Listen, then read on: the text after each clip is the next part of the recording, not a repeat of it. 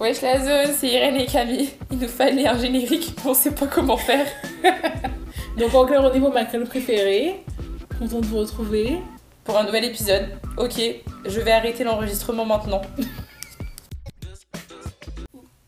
Bonsoir à tous, bienvenue dans le podcast, enfin bonsoir ou bonjour, on sait pas trop où vous êtes. Bienvenue dans le podcast des Macrelles, on est vraiment très content de vous retrouver ce soir. Comment ça va Irène? Eh, Ça va super frérot. On dirait une racaille. bah écoute, euh, ce que vous savez pas, c'est que ça fait déjà 3 heures que je lui raconte à quel point euh, ma vie est lamentable en ce moment. Donc euh, ouais, on va dire que ça va. Puis si ça va pas, ça va aller, comme dirait Tiny Brown. C'est Tiny Brown Ah oui, ce c'est vrai, t'as une J'aime de ouf cette youtubeuse d'ailleurs. Si allez checker sa chaîne, elle est incroyable. Ouais, ces stories aussi sont vraiment bien. Donc euh, ben, nous, on peut commencer direct, je pense, avec Mais toi, comment ça va? Mais tu m'as pas demandé, Je donc suis désolée, j'ai oublié. Qu'est-ce que je te dis et je, suis- et je suis tellement impolie. Comment ça va, meuf? Ça va super, franchement, cette semaine a été très productive, on adore. Pour de vrai, c'est la première fois qu'aujourd'hui. Aujourd'hui, on a cru que Camille, euh, lui est arrivé un truc de grave. Parce que je vous explique, elle est toujours sur son téléphone. Ce matin, on était sur notre groupe comme dame, on était en train de parler, de, de se balancer les derniers petits dos et tout. Camille qui répond à rien, qui regarde rien. Même Elisa m'a envoyé un message Bah, pour me dire t'es en vie? Je sais, elle m'a envoyé un message, elle m'a dit frérot, t'as des nouvelles de Camille? Je lui dis bah, je sais pas, je suis au Mais comme travail. vous abusez. Enfin bref. On dirait vraiment que je suis sans emploi, que j'ai rien à faire, donc ça vous choque quand j'ai une vie. J'ai une vie, sachez-le. Très bien, on est tous super heureuses pour toi, Camille.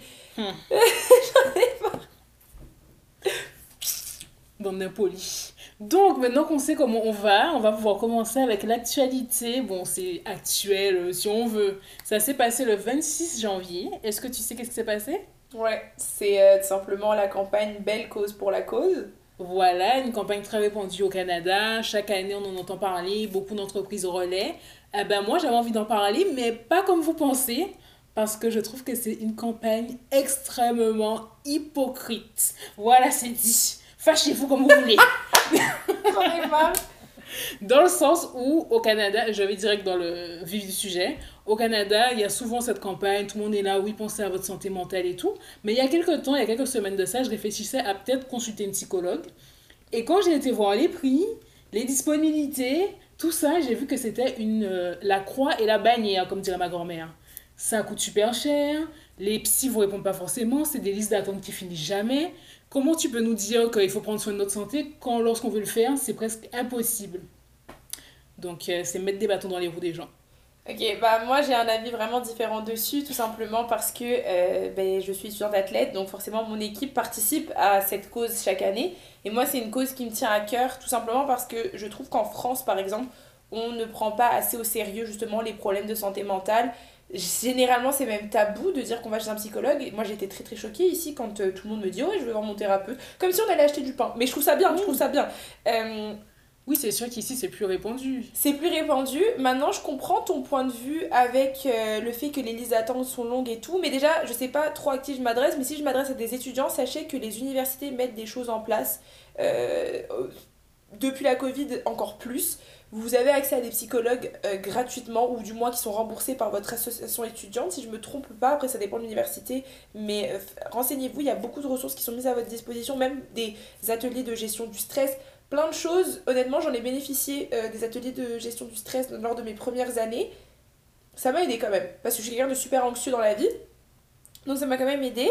Et du coup, ouais, c'est ça, je trouve que belle cause, je peux comprendre ton point de vue de comme quoi ça peut être hypocrite, mais je trouve que c'est une belle initiative. Ce que je trouve hypocrite par contre, ce serait peut-être le fait que les gens, admettons, repostent sans vraiment se poser la question de pourquoi ils repostent. Et là, je pourrais même te faire le lien avec euh, tout le mouvement Black Lives Matter. Quand il y a eu le Mhm. carré noir qui a été reposté, Oui, j'ai vu des gens reposter pour clairement pour Juste un peu de exactement et c'est plus ça que je trouverais peut-être hypocrite mais encore une fois je suis pas dans la tête des gens pour savoir exactement si la personne quand elle a reposté c'était c'était c'était vraiment parce qu'elle voulu, elle- elle y réfléchi. pense réfléchit ou si Ouais. c'est pour suivre un mouvement donc moi personnellement je l'ai reposté mais j'ai reposté celui de mon école si je me trompe pas ou alors euh, je sais plus si c'était la vidéo que à chaque fois que tu repostes c'est 5 centimes qui est reversé à une fondation ou à une cause si je me trompe pas. Mais je peux comprendre cette histoire d'hypocrisie et malheureusement je pense que peut-être que c'est un secteur où il y, aura- il y a peut-être pas beaucoup de psychologues en ce moment disponibles avec aussi la crise actuelle, je sais pas. Ouais, peut-être, mais euh, au-delà des listes d'attente, franchement, le prix, ça, tu regardes le prix, t'es là, euh, ben, soit je mange, soit je m'occupe de ma santé mentale, ben, je vais manger. Tu vois C'est vraiment un dilemme de vie pour les gens qui n'ont pas forcément les moyens et qui sont pas forcément à temps plein dans des grosses entreprises. Donc, ils sont en mode, oui, il faut le faire et tout. C'est vrai, vrai qu'il y a des lignes euh, où tu peux juste appeler quand tu es vraiment au bord du suicide ou tu te sens vraiment pas bien. Mais quand tu veux un truc récurrent et tout, appeler une seule fois quelqu'un pour lui parler de tes problèmes, c'est pas assez. Moi, je trouve qu'il faudrait qu'il y ait des systèmes pour. Comme par exemple, lorsque tu as des problèmes en droit, tu veux un truc pro bono si tu pas d'argent ou des choses comme ça. Ben, pour les gens qui ont des problèmes psychologiques ou bien qui veulent juste consulter, il faudrait qu'il y ait des petits trucs comme ça où tu peux genre aller pendant plusieurs séances à moindre coût pour pouvoir genre décharger euh, ta charge mentale ou que sais-je. C'est vrai, c'est vrai que ce que tu dis, c'est super intéressant. Après, j'ai- pas fait mes recherches dessus, donc je sais même pas si ça existe. Mm. Mais je suis vraiment d'accord avec toi que c'est vrai que dans un budget qui est assez serré, admettons, comme tu dis, quelqu'un qui travaille pas dans une grosse entreprise, ce que j'allais dire, les grosses entreprises, généralement, euh, te, du moins les assurances qui, sont, qui ont avec ça, ça. couvrent. Parce que par exemple, moi, je sais que j'ai travaillé dans une entreprise qui couvrait justement euh, les psychologues, les thérapeutes. ça, ils en mettent même des fois à ta disposition quand c'est des grosses entreprises, des trucs de télé, euh.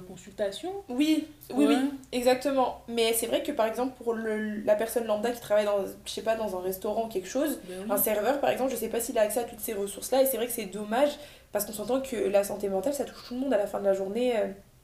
De plus en plus, les gens, euh, ils struggle avec ça, c'est pas facile. Mais tu vois, justement, moi j'ai un petit bémol à émettre là-dessus parce que par exemple, je suis tombée sur une vidéo sur TikTok, je me souviens plus. euh, Mais non, je crois que c'est toi qui me l'as envoyé en fait, je me souviens plus du nom de la fille. qui justement, euh, c'était une fille, euh, je pense qui devait être dans un cégep ou je sais pas trop, qui filmait sa euh, conversation avec son, je pense que c'était son conseiller d'orientation. Ouais. Bon, le conseiller d'orientation lui-même était déjà condescendant, on va se le dire. Celui-ci. Parce que moi personnellement, déjà quand t'es dans un rôle professionnel, tu peux pas m'appeler ma belle, tu peux pas m'appeler euh, cocotte. Est-ce que tu... Non, je dis pas qu'il a dit cocotte, mais pour moi les petits noms dans un milieu professionnel, c'est pas possible. Pour moi c'est rédhibitoire parce que les femmes se sont battues pour justement qu'on arrête de les diminuer avec ce genre de prénom. Donc j'ai un prénom, tu utilises mon prénom, c'est simple que ça. Sinon, tu Et encore- pas. Exactement. Non, mais je suis d'accord avec toi. Je suis d'accord avec toi. Et je pense que, justement, le, ce conseiller d'orientation, il a profité du fait de sa position, justement, de conseiller d'orientation versus une élève pour employer ce terme. Parce que j'imagine très mal demain euh, qu'il s'adresse comme ça à un adulte qui est devant lui qui va lui dire euh, clairement, tu me parles encore une fois. Ben, en tout cas, moi, méfie-toi, il y en a, ils se prennent, euh, ils font n'importe quoi avec leur bouche. Et quand tu leur dis quelque chose, ils se, ils se retrouvent étonnés. C'est vrai que, bref, ça c'est un, un autre débat, mais je suis d'accord avec toi que parfois beaucoup se permettent beaucoup de choses, comme on a pu, je vous explique story time Mhm. vite fait de, de ma vie, mais je trouve qu'il y a beaucoup de gens qui se permettent de se comporter de certaines manières et tu les laisses couler, tu laisses couler parce que tu sais très bien que toi tu as un tempérament un peu de feu quand tu t'appelles Irène, mais à un moment donné, quand tu dis stop, tu essaies de dire stop calmement, mais directement les gens se sentent agressés. Et moi, c'est aussi quelque chose qu'il faut qu'on débatte un jour, mais bref, on s'éloigne du sujet. Prochain Tout podcast. ça pour dire. Exactement. Tout ça pour dire que la fille, du coup, disait qu'elle avait pas passé son.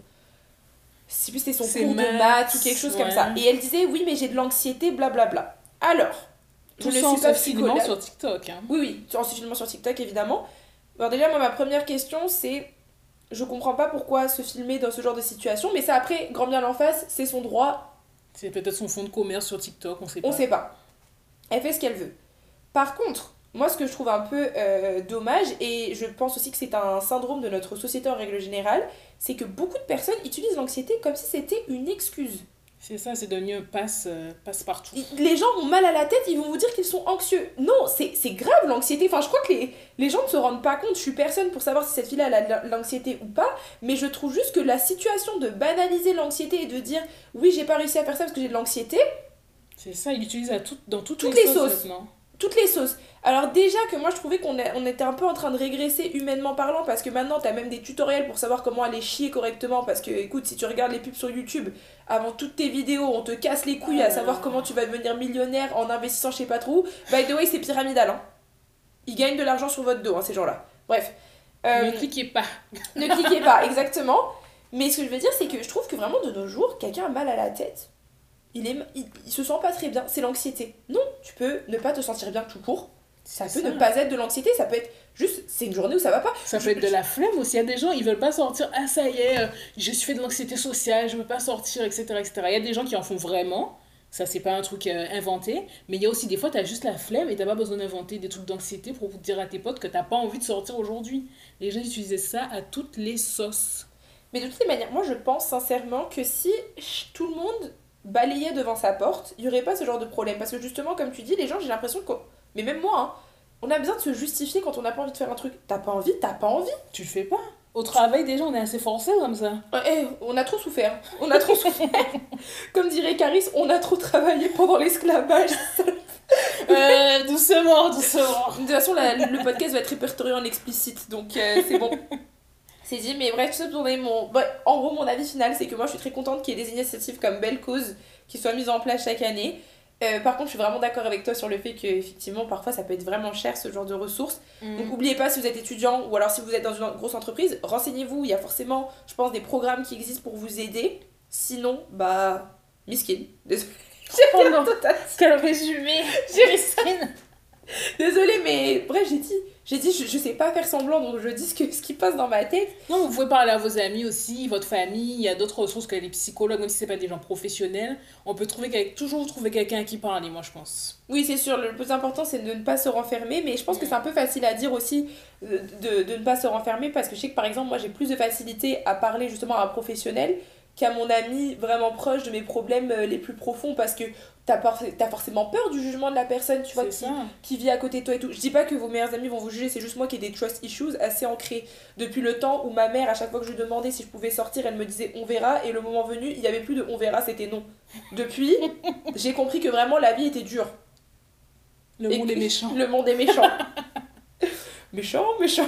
Ça recommence, allez, on passe de non. Booba, là, on fait des. Non, là, c'est Niska. Niska, s'il te plaît. Oh, c'est bon, toi, toi, ton Nisco, là, c'est bon. Ça va 5 minutes. Mais ouais, et du coup, euh, toi, t'en pensais quoi justement de la vidéo euh, de la fille, du, du coup, qu'on a regardé ensemble euh, Ouais, ben moi, je trouve que c'est quand même. euh, Si tu fais tant de l'anxiété que ça, je trouve pas le besoin de te filmer, de le montrer aux gens. C'est une vraie maladie, l'anxiété, t'as pas. à- On dirait vraiment, c'est comme si moi je te dis, ah j'ai vraiment peur des chiens, je vais te montrer avec un chien à côté de moi, ah j'ai vraiment peur des chiens. Non, ça suffit. Et de plus en plus, j'ai l'impression que les gens, s'ils montent pas dans, des choses dans les médias sociaux, ça ne vaut rien. S'ils font pas des choses par rapport aux gens des médias sociaux, ça ne vaut rien. Tout le temps, les gens, ils sont assistés, j'ai l'impression, de plus en plus. En mode, euh, par exemple, je suis beaucoup de mamans sur les médias sociaux. Ne me posez pas de questions. Pourquoi je fais ça? J'ai pas d'enfant, je vais pas en avoir By de ma mère préférée, c'est Jessica Tivnin. Je regarde toutes ses stories. toutes, toutes. Non, moi, non, non, je mens, je regarde aussi Jessica. Faut que j'arrête de mentir ici. Donc- Mais c'est parce que j'aime trop Maëlon. Mais bon, c'est pas ça le sujet. Et donc, bref, il y a certaines mamans de télé-réalité qui viennent d'être mamans. Et t'as des gens qui sont là. Oui, mais tu penses que le lait en poudre, est-ce que c'est bon? Le lait au- à la poudre de riz, poudre de lentilles? Oh, toi aussi, t'as pas une maman? Avant Jessica Tina, il n'y avait pas d'autres mamans sur cette terre-là. C'est exactement Tout ça. le temps ça. Exactement. Mais ça, je pense que ça pourrait même être un thème pour un futur podcast. Dites-nous ce que vous en pensez. Parce que c'est vrai que de plus en plus, j'ai l'impression que si c'est pas posté sur les réseaux sociaux, vraiment, les gens meurent, quoi. C'est ça. Il faut vraiment que tout soit mis dehors. Et moi, je trouve que c'est même. ben, J'ai même une, une story time par rapport à ça. Donc, je vous expliquerai bah, dans le prochain épisode, en fait. Mhm. Mais ouais, je pense que c'est un sujet qu'on va aborder avec Camille parce que c'est très intéressant.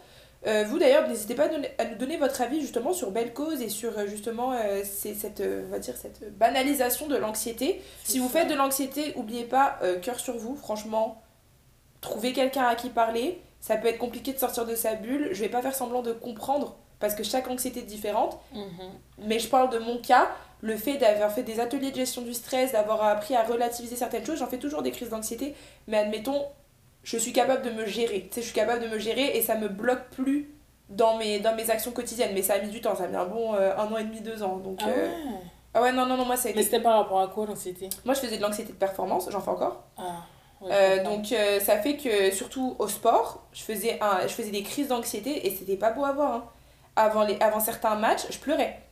Je pleurais parce que je me disais, mais si je, je me disais des trucs bêtes en plus, si je rate un plaquage, c'est la fin de ma carrière. Je me souviens, faisais ça, des trucs. des films Eh, je me faisais des dramatiques. films dramatiques. Mais c'était même plus dramatique à ce stade. Si. Même mon coach, même mon coach à un moment donné il me dit mais tu te rends compte de ce que tu dis? Ça, il y a pas mort d'homme si tu rates un plaquage, c'est pas grave. C'est ça, déjà il n'est même pas encore arrivé le plaquage. Comment C'est tu peux, genre, Comment prévoir tu peux anticiper qu'il va, qu'il va pas?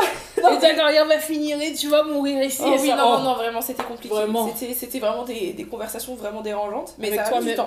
Mais Très, très, très, très dérangeant. D'ailleurs, si ça vous, a- ça vous intéresse. Eh, le français, oh, vraiment, C'est pas facile. vraiment. Oh, vraiment.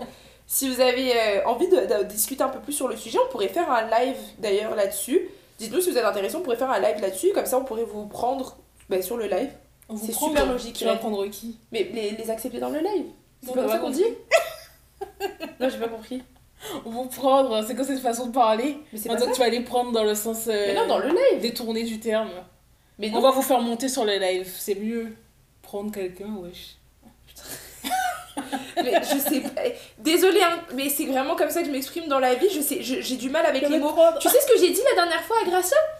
Je lui ai dit, mon intestin m'a dit, fais pas ça. Elle m'a dit, Irène, c'est l'instinct. intestin? C'est pas. Oh non, c'est comme le truc des burpees tout à l'heure. non, mais c'est trop. J'ai trop du mal. En tout cas, bon, on va pas vouloir euh, que l'épisode dure une heure non plus. Ouais. Mais on a fait le tour de la question. Je pense que c'était Ouais, cool oui, quand même comme premier épisode. Franchement, euh, très concis, très intéressant. Moi, j'adore. Bon, bah, conclusion. Je conseille. Donc, euh, si vous avez des avis, comme Irène a dit, n'hésitez pas à nous les donner sur Instagram, sur notre page, les Macrel Podcast. Ajoutez-nous. Et puis, euh, peut-être qu'on se fera un live. Et puis, on se voit bientôt pour le prochain épisode. On s'entend bientôt. On se voit. Oh D'ailleurs, ouais, on s'entend ou on se voit parce que du coup, vous nous voyez pas un peu. C'est comme les Keps qui disent j'écoute la télé. Bref, Eh, eh. Voilà, mal perdu. Sur ce, bonne journée. voilà, c'est tout, c'est tout. Elle a tout niqué. allez, adieu.